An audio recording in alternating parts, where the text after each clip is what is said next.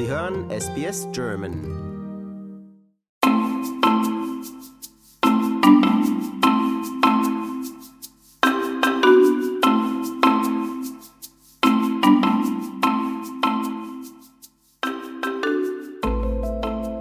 In großen Teilen Australiens stehen Koalas inzwischen vor dem Aussterben. Im Osten des Landes wurden sie offiziell als gefährdet eingestuft. Nun haben die Forscher den perfekten Koala gezüchtet, mit diversen Genen und ohne Krankheiten. Kann Jagger, wie er heißt, eine ganze Spezies retten? Das wollte ich von meiner Kollegin Barbara Barkhausen wissen, die jetzt bei mir am Telefon ist. Hallo Barbara. Ja, hallo Trudi. Ja, Barbara, wenn ich mir Jagger so anschaue, schon rein äußerlich scheint dieser Koala-Mann ja perfekt zu sein. Seidiges Fell, wuschelige Ohren, die markante Nase. Jagger ist das Modell eines männlichen Koalas. ja ganz verliebt an, Trudi. Ja. Ich mag die. ja, ich auch, ja. Nun, der Jagger ist äh, schon äh, perfekt, muss ich auch sagen. Ja. Und auch im Inneren setzt sich dieser Beutler vom Rest seiner Spezies ab. Ist nämlich der erste Koala, der im Rahmen eines Pilotprogramms namens Living Koala Genome Bank gezüchtet worden ist. Und der Jagger, der hat ganz diverse Gene, das heißt, er trägt keinerlei Krankheiten in sich und gegen diese gefürchtete Chlamydieninfektion, die die armen Koalas ja unfruchtbar macht und sie sogar töten kann, ist der Jagger mit so einer ebenfalls neu entwickelten Impfung geschützt. Na, dieser perfekte Koala soll nun das Schicksal der gefährdeten Koala-Kolonien entlang der gesamten Ostküste Australiens wenden. Wie soll das denn wohl gehen? Nun ja, also mit der Hilfe von Jagger oder genauer gesagt mit seinen hochwertigen Spermien ähm, sollen gesunde Koala-Gene in den lokalen Populationen gefördert werden. Und ähm, deswegen wurde der Jagger jetzt in einer Kolonie im Eleanora Conservation Park an der Gold Coast äh, ausgesetzt. Singt er da auch? Singt er da? Ja, wenn der Jagger heißt, so. Mick Jagger, denke ja, ich. Ja, also hast du schon mal einen Koala gehört? Die hören sich nicht Doch, das hört sich nicht so gut an. Ne? Aber es gehört auch mit dazu, wenn man seine Spermien verteilen will, glaube ich. Ja. Naja, auf ja, jeden Fall ist es gut. Ja, schön so. Mm. Naja, das ist auf jeden Fall gut, wenn er das dann machen kann. Denn in Queensland und auch bei uns in New South Wales steht es ja nun nicht so gut um die Koalas. Nee, das leider Gottes steht es ja gar nicht gut um die armen Koalas.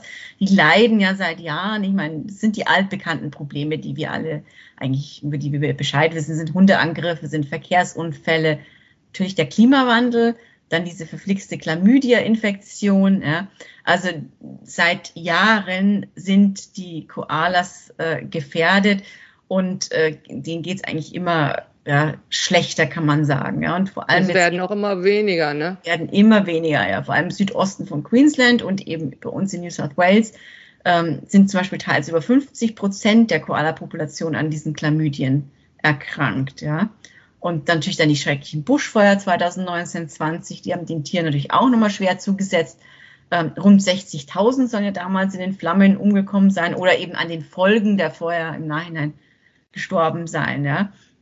Aber, das muss man auch so hart sagen, diese Katastrophe war jetzt nicht der Auslöser dafür, ja, dass die Tiere immer seltener werden. Ja. Das, äh, wenn man zum Beispiel mit der Präsidentin der Tierschutzorganisation Friends of the Koala spricht, der Alison Kelly, die sagt, leider waren die Koala-Populationen insbesondere in New South Wales bereits lange vor den Buschbränden des schwarzen Sommers in Schwierigkeiten. Ähm, und dazu beigetragen haben natürlich zum Beispiel die Rodung großer Waldflächen. Ja, die haben enorm ähm, die Überlebenschancen von den Beutlern da reduziert. Und ähm, selbst die australische Regierung hat ja im Februar eingestehen müssen, dass die Tiere bei uns hier aussterben könnten. Ja? Und mhm. jetzt hier im Osten des Landes sind äh, die Koalas ja auch offiziell als gefährdet eingestuft worden. Hm, dass sich solch eine Hiobsbotschaft anbahnt, zeichnete sich ja bereits seit längerem ab. Ja, das ist richtig. Also schon im vergangenen September hat ja eine Meldung der australischen Koala-Stiftung schockiert. Ähm, damals haben diese Umweltschützer und Tierschützer gemeldet, dass die Koala-Zahlen seit 2018 in ganz Australien um 30 Prozent zurückgegangen seien. Und die haben damals ähm, gemeint, dass laut, also dass inzwischen möglicherweise weniger als 60.000 Koalas in Australien leben könnten zwischen 32.000 und 58.000, war so die Schätzung. Und die Deborah Tabbert, äh, die Leiterung von, die, die Leiterin von dieser Stiftung meinte, wir haben einen drastischen Rückgang im Inland aufgrund von Dürre, Hitzewellen und Wassermangel für Koalas beobachtet. Und sie sagte auch, sie hat äh, damals, als sie in, der, in diesen Regionen war, als sie die besucht hat, sie hat da einige Landschaften gesehen, die wie der Mond aussahen, ja, mit toten und sterbenden Bäumen. An Geld von Seiten der Regierung mangelt es aber eigentlich nicht, oder? Nun, die australische Regierung hat ja erst im Januar weitere 50 Millionen Dollar für den Schutz der Koalas bereitgestellt. Ähm, aber Umweltgruppen sagen natürlich, da ist es wieder so ein bisschen Tropfen auf den heißen Stein, ähnlich wie das immer beim Great Barrier Reef auch der Fall ist, weil man ja eigentlich müsste man die Ursachen des Rückgangs stoppen. Ja? Und dazu gehört einfach, dass man aufhört mit diesen Rodungen, ja? dass man mehr äh, wieder aufholzt, dass man Waldkorridore einführt, ja, weil inzwischen sind diese Habitate einfach zu fragmentiert.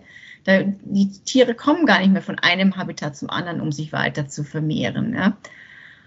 Jetzt muss man natürlich sagen, so Tiere wie der Jagger, der arme Jagger wird jetzt so perfekt, wie er ist, diese Krise nicht alleine lösen, ja, sind aber trotzdem, wie so viele von so äh, innovativen Projekten, ist es natürlich ein Schritt in die richtige Richtung, um die Tiere auch wieder widerstandsfähiger zu machen ähm, gegen Krankheiten, gegen den Klimawandel. Ja. Und ähm, der Stephen Johnston zum Beispiel, ein Koala-Experte der University of Queensland, der an diesem Projekt mit dem Jagger beteiligt äh, war, der ähm, sagt, dass eben diese vielfältige Genetik, die der Jagger hat und der Fall, dass der eben jetzt auch geimpft ist, die, die Chlamydien, dass er keine Krankheiten in sich trägt, das ähm, sollte eben auch helfen, dass die Koalas dann auch vor den Risiken der Inzucht zum Beispiel geschützt werden. Ja. Hm.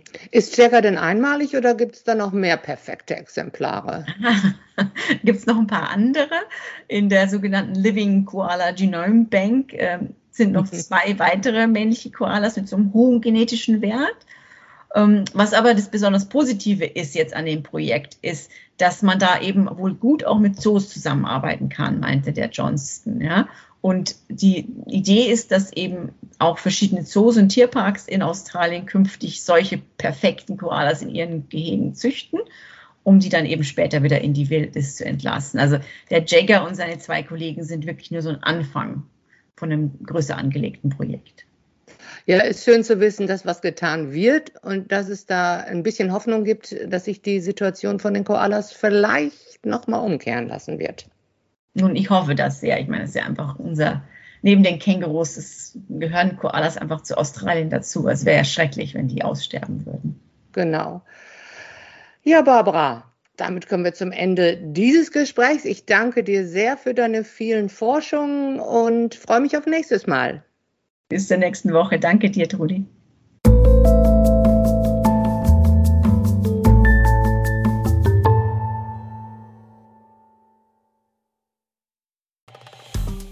Wir sind SBS German.